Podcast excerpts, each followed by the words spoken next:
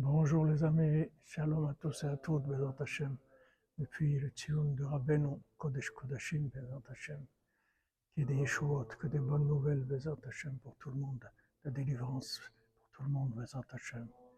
Rabbeinu dit que maintenant, quand euh, Hashem il a dit que Israël c'était une terre au cours du, au cours du lait et du miel, alors euh, les Israël ils ont demandé, ils ont dit on veut aller voir, on veut vérifier. Alors Hachem il a dit à Moshe Rabbeinu, s'ils veulent vérifier, alors je te promets que je vais faire en sorte qu'ils vont se tromper.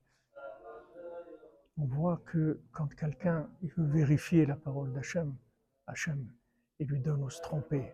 Mais d'un autre côté, si quelqu'un il va avec la Emouna, Hachem il le protège, qui va jamais se tromper. Quelqu'un qui a foi en Dieu, qui sait que ce que Hachem dit c'est bien, et c'est ça la vérité, jamais se trompera dans sa vie. Il aura une protection tout le temps d'Hachem. Bezat Hachem, Tzadikim, qui prie pour nous, Bezat Hachem, pour une délivrance facile.